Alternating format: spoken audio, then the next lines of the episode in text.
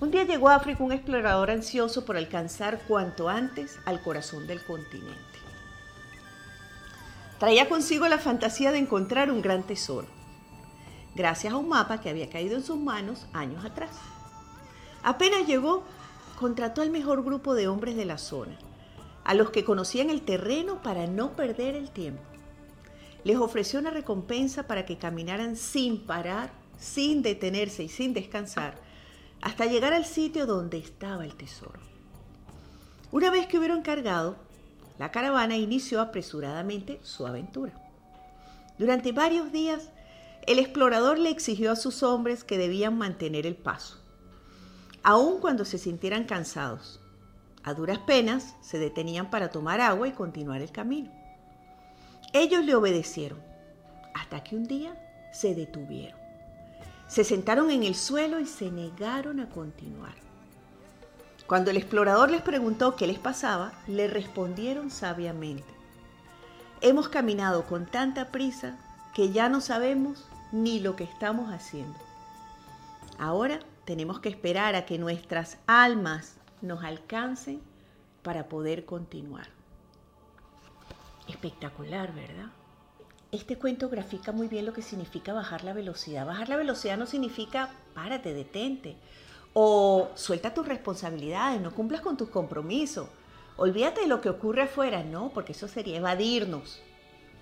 Lo que verdaderamente bajar la velocidad significa es procura hacer cada cosa con atención, dándote el tiempo suficiente y necesario para hacerlo ajustando tu nivel de autoexigencia y de exigirle a los demás si están en una dinámica compartida contigo. Porque es de esta manera como podemos verdaderamente estar en el aquí y el ahora. Y cuando estás en el aquí y el ahora, ¿qué es lo que sucede? Resaltan todos los elementos de tu ambiente, de la situación en la que te encuentras, de la actividad que estás realizando. Te vuelves entonces más eficaz, más efectivo, sin necesidad de empujarte y presionarte hasta llevarte más allá de tus verdaderas capacidades, para perder ese sentido de equilibrio y de ritmo del que te hablaba, te hablaba inicialmente, del cual depende verdaderamente que podamos vivir conscientemente cada momento. Es como bajar la velocidad es más prestarle atención al monólogo interno que te acelera, que te apura, que está instalado en tu cabeza y que generalmente te empuja y te empuja y te empuja, tratando siempre de llevarte a lo próximo, a la próxima meta, a la próxima cima, a la próxima montaña, descuidando completamente todo lo que sucede durante ese proceso y ese trayecto, desconectándote de los otros elementos que son indispensables para darte la sensación de una vida plena realmente. En muchos casos, nos hemos visto, forzados por ciertas situaciones o circunstancias de vida a bajar la velocidad. Y lo que descubrimos es súper interesante. Primero, las sensaciones hacia nosotros mismos, porque yo a veces pienso también que una de las razones por las cuales nos resulta tan difícil y tan complejo, ¿verdad? Bajar la velocidad es porque nos vamos a hacer, nos vamos a, vamos a entrar en contacto con nosotros mismos, nos vamos a hacer conscientes de nosotros. Es como cuando te vas a la montaña. En la montaña generalmente lo que percibes es el silencio, la soledad, la tranquilidad, la fuerza de la naturaleza. Y si realmente estás aislado con un grupo muy pequeño de personas, pues lo más fuerte que vas a encontrar es la presencia de ti mismo. Hay personas a quienes les resulta verdaderamente difícil hacer ese contacto con ellos mismos, porque se vuelven conscientes de sus vacíos, de sus carencias, de las cosas que han tratado de esconder, de guardar, de meter por allá en el último rincón del subconsciente para no recordar, de las cosas que tienen que asumir, ¿verdad? Para poder tener la vida que realmente ellos desean. Entonces prefieren vivir ocupados todo el tiempo tratando de distraerse de lo que verdaderamente es esencial. Otra de las razones también es porque si crecimos en una familia donde muchas veces con frecuencia cuando éramos niños nos decían que éramos vagos o flojos por dormir un poco más, o por no colaborar, o por no trabajar en casa los fines de semana, pues seguramente crecimos con esa creencia de que lo importante en la vida es el deber, la obligación y el cumplimiento de todo esto, incluyendo los compromisos y los pendientes que se generan de este estilo de vida. Entonces, qué interesante es detenernos y tratar de descubrir cuál es la razón por la cual muchas veces nosotros vivimos tan acelerados. Lo interesante es que cuando nos exigimos demasiado a nosotros mismos, también le exigimos a los demás. Y cuando los demás no responden o se comportan o actúan en la manera en la que nosotros pensamos que deberían hacerlo, comenzamos a tener conflictos con toda la gente a nuestro alrededor, con el mundo. Y lo que obtenemos a cambio generalmente es una gran frustración, un gran vacío, porque no entendemos por qué los demás no lo ven o no ven la importancia o el valor de. Pero lo cierto es que en esa búsqueda otra vez de la realización, del bienestar y la felicidad, generalmente lo que hacemos es alejarnos cada vez más de esos sentimientos. Si lográsemos detenernos y comenzar a hacer el ejercicio de bajar la velocidad, como por ejemplo, comenzar a hacer alguna de las cosas que haces cotidianamente un poquito más lenta. Porque, ¿qué ocurre cuando estás acelerado?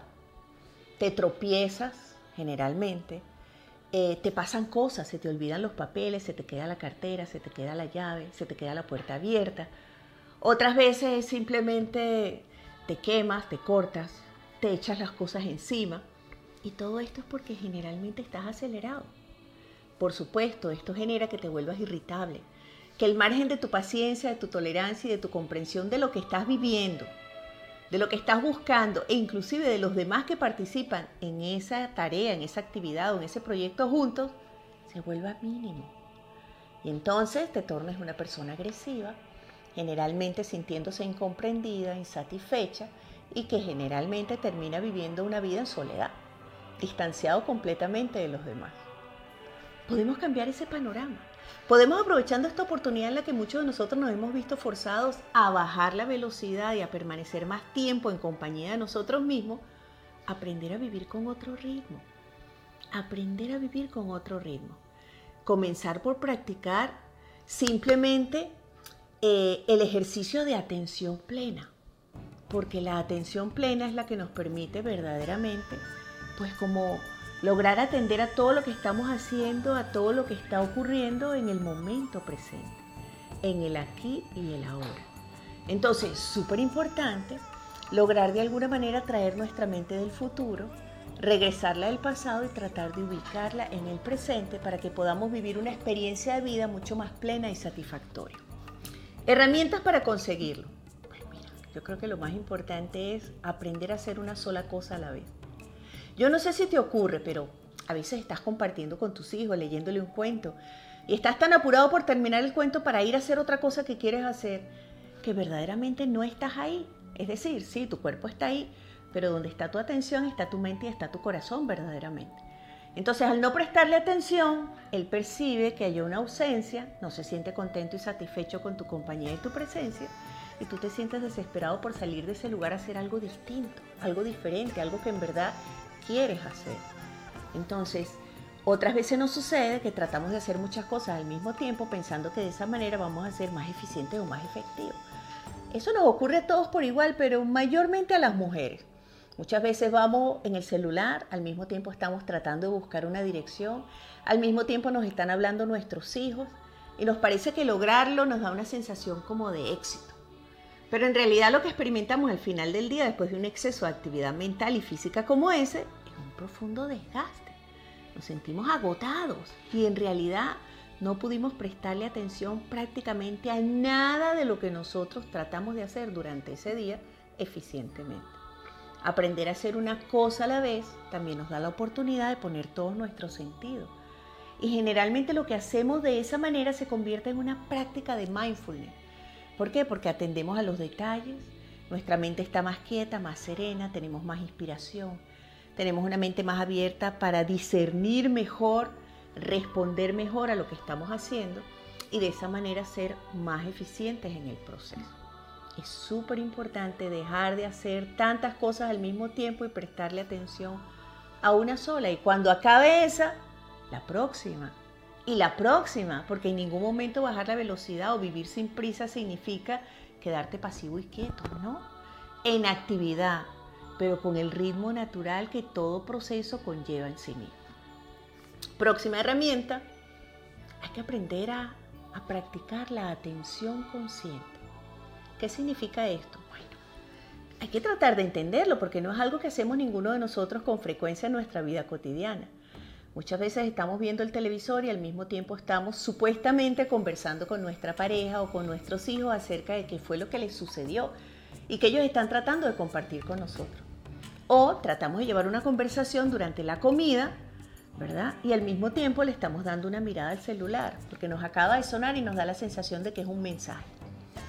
Otras veces tratamos de alguna manera de, de dedicarnos a hacer algo, pero sin lograr verdaderamente desarrollarlo porque en el fondo tenemos tantas cosas en la cabeza a las que estamos dándole parte de nuestra atención durante el mismo tiempo y el mismo momento que no logramos hacer. Prestar atención es traer tu mente a esa actividad o a ese momento en presente que estás viviendo. ¿Hace cuánto tiempo que no se sientan a comer y a compartir la mesa sin los celulares? ¿Hace cuánto tiempo que no lo hacen para conversar como lo hacían a lo mejor en sus familias cuando fueron pequeños? ¿Hace cuánto tiempo que no te sientas a mirar y a observar cómo han crecido, se han transformado y han cambiado tus hijos? O tus amigos inclusive viéndolos a través de la pantalla de tu celular o de la tableta, en la distancia. Poner un poquito de distancia, es decir,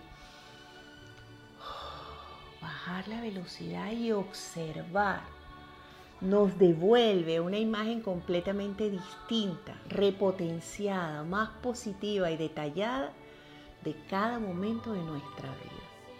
Tratemos de practicar la atención consciente. Hay un ejercicio que yo aprendí de un monje vietnamita que se llama Thich Nhat Hanh, eh, un ser humano espectacular con una enseñanza súper sencilla y poderosísima, que no cambia en el tiempo. Y era a lavar los platos en atención plena. La práctica de lavar los platos en atención plena es súper relajante. A mí me encanta. No uso el lavaplato automático a menos que haya demasiados platos y hayamos tenido alguna cena de esa de amigos en familia pero me encanta la sensación de sentir la temperatura del agua, de acomodarla, que sea rica, cálida, de pasar la esponja, de enjuagar la esponja, de volver al jabón. Es como un ritual, me relaja. Me encanta hacerlo sin prisa, cuando ya todo el mundo se fue a acomodar a sus habitaciones y quedarme ahí en esa sensación me parece súper relajante. Otra de las prácticas que nos ayuda a la atención plena, por ejemplo, es la práctica de la ceremonia del té o prepararte un café, la ceremonia del té implica todo eso, desde escoger el té, las hojitas, sentir el aroma, calentar el agua a la temperatura justa, pasarla a la taza, poner las hojitas, taparlo, dejarlo descansar, luego volver otra vez a disfrutar el aroma. Generalmente se toma sin dulce, a mí me gusta ponerle miel, pero todo ese proceso es como el momento para mí. Yo nunca hago un té apurada para mí es el momento de hacer una pausa. Me permite prestar atención plena a lo que estoy haciendo y me encanta disfrutarlo porque son unos minutos para mí. Me concientizo de algo que alimenta mi espíritu, que tranquiliza mi mente, que serena mis emociones y que me conecta con el momento presente. Me da la sensación de que estoy viva aquí y ahora. Por otro lado, es que me parece tan importante. Atención plena es amor. Cuando yo estoy escribiendo, estoy leyendo, estoy mirando el celular y me habla alguna de mis personas queridas y yo dejo lo que estoy haciendo literalmente, me volteo y miro a los ojos de esa persona, le estoy dando atención y esa atención se traduce en amor. Le importo, me interesa, ¿verdad? Está interesado en lo que tengo para compartir y se genera un vínculo que se fortalece en el tiempo cada vez más a través de ese contacto con los ojos, a través de esa sensación de estar atentos y presentes. No sé si te ha ocurrido, pero a veces te sientes angustiado y estás tratando de hablarle a alguien y luego de haberle dicho todo lo que tenías guardado en la mente y de haberle contado cómo te sentías, te llega la iluminación, es decir, llega a tu mente la idea perfecta para darle solución a lo que estás viviendo. No sé si alguna vez inclusive has ido más allá y le has dicho como yo a alguna persona, acabo de darme cuenta, gracias por escucharme. Pero ¿por qué ocurrió la magia? Porque esa persona nos prestó atención, atención plena. Así esa es la traducción al español del mindfulness. Mindfulness de alguna manera te motiva a prestar atención a cada cosa que haces en el momento que estás. Por eso la planificación previa de manera que podamos tener el tiempo para cada cosa, es tan importante. Próxima herramienta, levantarte media horita antes. ¿Para qué? Para bajarle la velocidad al resto de las actividades de tu rutina durante el día. Y que te alcance el tiempo para prepararte el café, para prepararte el té, para hacer el desayuno, para conversar con tus personas queridas. ¿Cómo te levantas generalmente todos los días? Seguramente te levantas apurado y lo primero que haces es tirar la mano para coger el celular. Pero, ¿qué tal si transformáramos esa rutina de levantarnos en algo diferente y creáramos un ritual distinto? Y en vez de levantarte a ver quién está en el celular, te levantaras y lo primero que hicieras fuese notar que estás vivo, estoy vivo. Un día nuevo, un día más, qué maravilla. 24 horas para hacer algo diferente, para hacer algo mejor. Es más, si duermes con tu pareja, voltearte y reconocer su presencia al lado de ti, sentirte conectado, sentirte enamorado, sentirte agradecido, conversar, saludarse. Todavía más, antes de salir de la cama, poder mirar por la ventana. Y de repente si tienes la suerte de tener un ambiente natural allá afuera o poder vislumbrar el cielo, decir, oh, qué cielo tan lindo, o mira, está lloviendo, qué nubes tan grises. Todo eso son unos segundos, nada más, unos segunditos. Pero cuando te incorpores lo haces de una manera distinta consciente de que estás vivo y que a partir de ahí muchas cosas pueden mejorar, transformarse y funcionar. Esa media horita antes te va a permitir prepararte para salir si no lo hiciste la noche anterior o para empezar a trabajar y saber dónde están las cosas, sin correr, sin acelerarte. Es que en esta casa todo el mundo mueve todo de sitio, en esta casa todo el mundo es desordenado. ¿Quién me cogió? ¿Quién se llevó? Dejemos de vivir en esa especie de rutina loca y acelerada que nos atrapa aún a pesar de que estamos en la casa la mayor parte del tiempo hoy en día. Entonces, esa media horita para respirar, para meditar, para reflexionar, para tener recuerdos bonitos y de alguna manera iniciar el día con una actitud distinta, distinta. Es que los, o sea, los días se pasan tan rápido. El tiempo pasa tan rápido. y ese tiempo que pasa rápido son años que hemos vivido con muy poca conciencia de que lo hemos vivido. A veces a duras penas recordamos como los, los eventos más impactantes, pero lo que ocurrió entre ellos no nos acordamos, porque no estuvimos ahí, estábamos adelante o atrás. Somos capaces de potenciar nuestra memoria cuando prestamos atención. Entonces, cuando atendemos y nos interesa, lo grabamos y lo recordamos. Entonces podemos volverlo a traer cuando lo necesitamos. Próxima herramienta, aquietar la mente.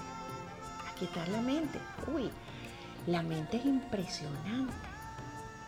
Es como un radio prendido a, a la cual no se le acaban nunca las baterías, ni siquiera hay que enchufarlo o recargarlo. Está encendido todo el tiempo. Todo el tiempo tenemos pensamientos y a veces la mayoría de los pensamientos o de las ideas que ocupan nuestra mente no son las más positivas. Son de deber, de obligación, yo a veces me sorprendo diciendo, ya va, espera, ¿cuál es la lista que tengo? ¿Y ahora para dónde voy? ¿Ahora qué tengo que hacer? Y vuelvo y la reviso. De repente digo, ay, Maite, con que hagas estas cosas hoy es perfecto. Pero la verdad es que a veces sentimos el impulso y el deseo no solamente de hacer esas, sino las de mañana y las de pasado y una más. Porque si no vivimos a ese ritmo acelerado e intenso, nos parece que no estamos cumpliendo, que estamos perdiendo la vida, que estamos perdiendo el tiempo que somos vagos, que así no vive la gente que realmente es exitosa y logra las cosas que desee que quiere. Entonces sí, responsabilidad, claro que sí, pero con conciencia de lo que va a implicar cumplir con cada una de ellas o cada uno de nuestros compromisos cada día, entendiendo, considerar el tiempo, la energía que le debemos prestar para que verdaderamente podamos hacerlo de una manera eficiente y exitosa. Entonces, para todo esto hay que tranquilizar la mente. ¿Cómo tranquilizamos la mente? La meditación es una práctica maravillosa. Es que no solamente te tranquiliza durante los 20 o 15 minutos que dura tu ejercicio de meditación, sino que la práctica disciplinada de la meditación con el tiempo te ayuda a pensar menos, a enfocarte más en lo que estás haciendo, a enfocarte más en la respiración, a quitarle tu atención que pones casi todo el tiempo en los pensamientos que ocupan tu mente. Y entender algo muy importante. Tus pensamientos no son tú. Tu mente no eres tú. tú eres tú y esa es tu mente y esos son tus pensamientos y esas son tus creencias.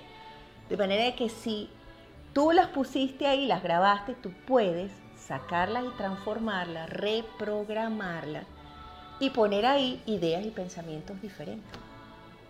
Entonces, te sugiero que les quites tu atención a los pensamientos negativos, a los pensamientos llenos de deber, de obligación, de exigencia, que generalmente te conectan a la frustración, a la insatisfacción, a la impotencia, a la tristeza y hasta a la ira, cuando no puedes contener el que hayas vivido un fracaso o el que haya ocurrido algo que se atravesó de forma inesperada o que otros no hayan se hayan unido a ti para lograr lo que estabas buscando alcanzar.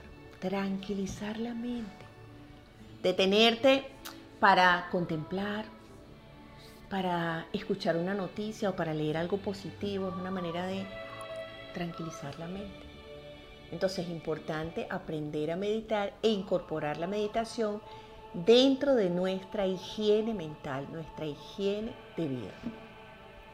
Próxima herramienta, disfrutar las cosas que haces. Oye, pero si ya lo vas a hacer, no lo sufra, disfrútalo. Aprende a disfrutar cocinar, aprende a disfrutar ocuparte de la casa si eso es lo que te toca hacer ahora, aprende a disfrutar el trabajo que haces, Aprende a disfrutar lo que haces por los otros. Aprende a disfrutar tus responsabilidades. Aprende a disfrutar todo lo demás. ¿Por qué? Porque en el disfrute está la sal de la vida. La vida no puede ser solo obligación y compromisos y deberes y corre, corre y acelere. Claro, el sistema de alguna manera también nos induce a eso, ¿no? Parece que decir es que tengo tantas cosas que hacer, es que no tengo tiempo, es que, es que tú no sabes todo lo que tengo pareciera que es un motivo como de orgullo o de reconocimiento por parte de otro. Pero ¿y tú? ¿Y lo que terminas experimentando adentro? ¿A dónde vas con tanta prisa y con tanto acelere?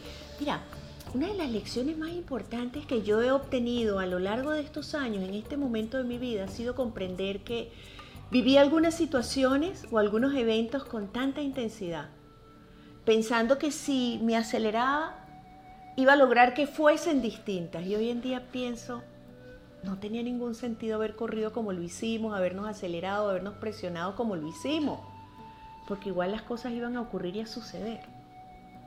Entonces, respirar profundo, contener la mente, que es la que te empuja, la que te exalta, la que te obliga, la que te exige, ¿ok? y enfocarte en una sola cosa a la vez, momento a momento, para disfrutarlo. Aquí, tú sabes, no, aquí, trabajando, creando, construyendo una nueva idea, escribiendo un nuevo libro, sin quejarte y sin lamentarte, porque ese es el otro elemento también que, que no nos permite disfrutar las cosas que hacemos. Nos encanta quejarnos, nos encanta decir, bueno, es que es tan largo, es tan difícil. Oye, pero si tuvieras cómo son las circunstancias de otras personas, te daría pena pensar y mucho más expresar algo como eso. Ubícate en la realidad y de repente comienza a disfrutar tu vida. Oye, no es ideal completamente, no importa, pero estás trabajando para que así sea en algún momento. Y mientras lo haces, disfrutas lo que tienes, disfrutas quién eres, disfrutas tus relaciones con las personas que te acompañan directa e indirectamente, es decir, dónde estás y en la distancia disfrutas el lugar donde estás. Y es interesante, mira, hay personas, por ejemplo, que se resienten en su trabajo porque no les gusta lo que hacen. Y comienzan entonces a realizarlo con mediocridad, que están aburridos, desmotivados, fastidiados. Pero no han pensado algunas cosas interesantes. Una de ellas es, sigue siendo a lo mejor el medio de manutención. Sigue siendo a lo mejor la posibilidad de prestarle un servicio a otros que se benefician del trabajo que realizan y sigue siendo de alguna manera una posibilidad para conseguir algo mejor. Entonces, cuando tú le das la vuelta a la manera en la que interpretas esa situación o ese evento en tu vida y comienzas a hacerlo con excelencia, con responsabilidad, con entrega, con mística, con gusto, quien te abre la puerta no eres tú a una nueva oportunidad, es la vida. La vida que abre la puerta y te dice, esto ya lo aprendiste, vamos para que aprendas algo nuevo. No se nos puede olvidar que la vida es una escuela. Próxima herramienta, practicar la respiración consciente. Cuando te sientas que estás acelerado y estás apurado, tú mismo detente y di, hey, Maite, ¿para dónde vas? Respira profundo. Bota el aire por la boca porque ayuda mucho a imaginar que todo lo que te tiene lleno de tensión y de ansiedad adentro sale a través de la exhalación del aire con tu respiración. Es más, para más detalle y practicar con más conciencia, la respiración consciente la puedes hacer contando mentalmente 6 reteniendo el aire contando mentalmente 2 y expulsándolo contando mentalmente 8. Más larga la expulsión que tomar el aire. Unas 4 o 5 respiraciones de estas tranquilizan tu mente, bajan ese nivel de aceleración que el corazón se te quiere salir del pecho, del estrés y el apuro que tienes que llegar a donde vas. Respira profundo. Respiración consciente, bota el aire por la boca. Dos, tres veces, cálmate y vuelve a mirar a dónde es que vas. ¿Cuál es la mejor vía para ir? Tómate el tiempo para hacerlo, porque si no te vas a tropezar contigo mismo una y otra vez sintiéndote incapaz, sintiéndote lento y recordando a lo mejor, ¿por qué no?, algunas de las frases que te repetían cuando eras niño pensando que de esa manera te iban a estimular a crecer, a madurar y a ser mejor. Autoestima.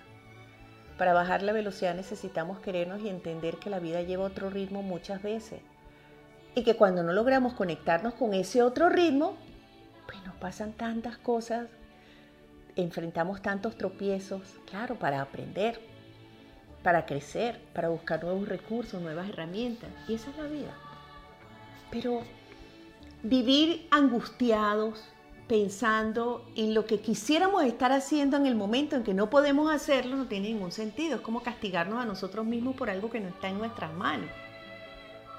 Deberíamos conscientemente hacer lo posible por suavizar nuestra experiencia de vida y decir, ok, en este momento no es posible, me voy a tranquilizar, pero voy a estar atento. Cuando se presente la oportunidad, yo voy a estar listo para tomarla.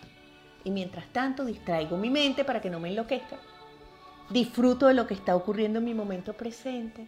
Me vuelvo activo, ¿verdad? Establezco contacto y conexión con los demás. Disfruto de este momento porque es muy probable que cuando la nueva normalidad regrese a la vida de todos nosotros, Muchas de estas cosas que ahora podemos vivir ya no las podremos vivir de la misma manera. Ojalá que sí conservemos aquellas que son más importantes y que durante este tiempo hemos llegado a descubrir que verdaderamente le da un significado extraordinario a nuestra vida, el hecho de estar vivo. Serénate, deja de juzgarte, deja de exigirte, deja de exigirle tanto a los demás, somos diferentes. A veces somos tan acelerados, perdón, que le exigimos a otros que sean como nosotros, pero ¿cómo pueden serlo? Es que no pueden pensar como nosotros para responder de la misma manera como lo haríamos nosotros. Tienen otras creencias, otros mecanismos para pensar y analizar las situaciones de vida. Siempre la respuesta va a ser distinta. Pero si queremos que se acerquen más a lo que nosotros creemos que puede ser más eficiente en nuestra dinámica, tenemos que poder comunicárselos y explicárselos, no una, sino varias veces porque ya tú sabes, nadie cambia porque otro trate de lograr hacerte cambiar. Cambiamos en el momento en que estamos listos para transformar, es decir, sacar un pensamiento o una creencia y meter otro. ¿Se acuerdan que en estos días hablábamos de la importancia que tiene practicar las meditaciones, por ejemplo, durante 21 días consecutivos cuando tenemos un propósito de transformar o adquirir algo positivo en nuestra vida? Pues es más o menos como eso. Cambiar un hábito implica sostener ese nuevo comportamiento durante 21 días consecutivos.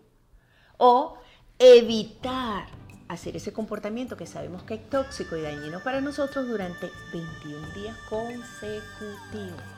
Es la repetición, la repetición, la repetición la que nos permite verdaderamente transformarlo. ¿Se puede? Claro que se puede. Lo que pasa es que para la mayoría de nosotros no es un proyecto de vida porque antes nunca nadie nos había hablado de esto. Al contrario, desde que fuimos pequeños muchos de nosotros recibimos la instrucción repetido número de veces de tienes que trabajar, tienes que levantarte temprano, tienes que fajarte, todo el tiempo tienes que estar ocupándote del deber, de la obligación, de los compromisos, porque así vas a ser exitoso y cuando seas exitoso vas a ser feliz.